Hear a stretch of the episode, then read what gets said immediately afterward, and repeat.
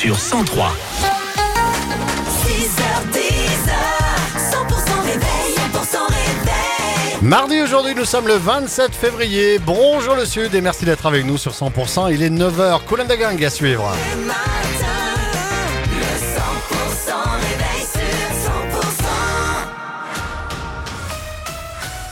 L'info de votre région, c'est avec Pauline Chalère. Bonjour Pauline. Bonjour Fred, bonjour à tous. Gabriel Attal est arrivé au Salon de l'Agriculture dans le calme hein, ce matin vers 7h. Le Premier ministre doit déambuler toute la journée et échanger à travers les différents stands avec les agriculteurs. Il en a profité un ce matin pour tacler à nouveau le Rassemblement national. Pour rappel, Emmanuel Macron avait reproché au syndicat agricole Coordination Rurale de ne pas avoir appelé au calme samedi lors des incidents, lors de l'inauguration. Eh bien, Gabriel Attal a estimé ce matin que le RN, je cite, instrumentalise probablement certaines forces syndicales et d'ajouter, parmi ceux qui ont cherché à bousculer, il y avait des militants et pas que des agriculteurs. La coordination rurale du Gers qui s'est encore mobilisée hier matin à Riscle, une vingtaine d'agriculteurs, la moitié membres du syndicat agricole ont rencontré les dirigeants de la coopérative agricole Vivadour. Sujet principal, comment mieux rémunérer le travail des agriculteurs? Lionel Candelon de la coordination rurale du Gers n'est pas ressorti vraiment satisfait de la réunion. Aujourd'hui, il faut qu'on trouve des aides au niveau de- des banques notamment euh, pour qu'on ait euh, une année blanche, c'est-à-dire euh, notamment sur les qu'on ait des agios euh, à taux zéro, que ce soit au niveau coopératif ou au niveau euh, des agriculteurs, afin de délester euh, les céréaliers des charges qu'ils ont actuellement, donc que ce soit des, charges de stockage ou des charges sur les avances de trésorerie pour les intrants et pour les semences 2024. On n'est pas satisfait à 100%. Maintenant, on leur a demandé un appui massif au niveau des banques, de faire pression au niveau des banques afin qu'on puisse débloquer ces, ces agios et les mettre à taux zéro le plus vite possible. Sur euh, l'A62, l'autoroute euh, reste coupée entre Agen et Montauban, alors que la présidente de l'Occitanie, Carole Delgado, doit aussi se rendre au salon aujourd'hui et demain.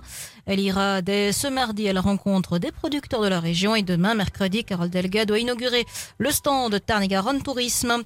Le retour de la neige en montagne. Attention, les plus de 19 tonnes sont interdits sur la RN20 entre Foix et Ur, sur la RN320 également pour accéder en Andorre et la RN22 au carrefour de la Croisade. Le risque d'avalanche qui est marqué d'un risque 3 sur 5 en Haute-Ariège, Andorre et Couseran. L'Ariège qui est aussi en vigilance jaune pour avalanche ce mardi, mais aussi pour neige, verglas et puis inondation. Ailleurs dans la région, c'est du jaune, mais pour cru sur le Tarn-et-Garonne, le Gers, le Lot et le Lot-et-Garonne.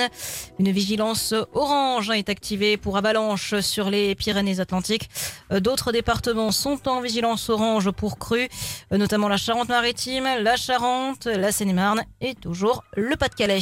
Et puis un nouveau joker médical à l'US Montauban. Victor Delmas arrive au sein du club tarn-et-garonnais pour parer aux blessures, notamment celle de Léo Aouf. Enfin, sa vidéo est devenue virale en quelques instants. Arnaud Zoldos est un gersois de 20 ans. Il a publié une vidéo dans laquelle on le voit faire un saut d'une trentaine de mètres au-dessus de la rivière Gers. Une vidéo de quelques secondes qui a cumulé plus de 210 millions de vues sur Instagram. Adepte de la moto depuis ses 3 ans, ce saut représentait pour lui un vrai défi. On l'écoute. C'est un saut qui est totalement différent parce que c'est pas c'est pas une rivière à traverser. Ça sera ça sera une route.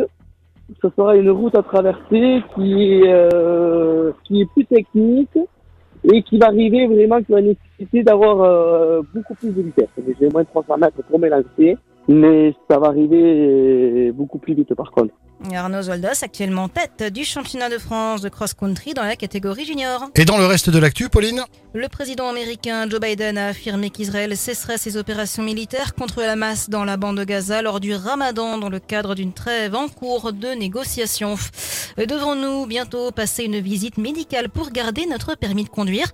Le Parlement européen débat ce mardi de la question avant de procéder au vote demain mercredi.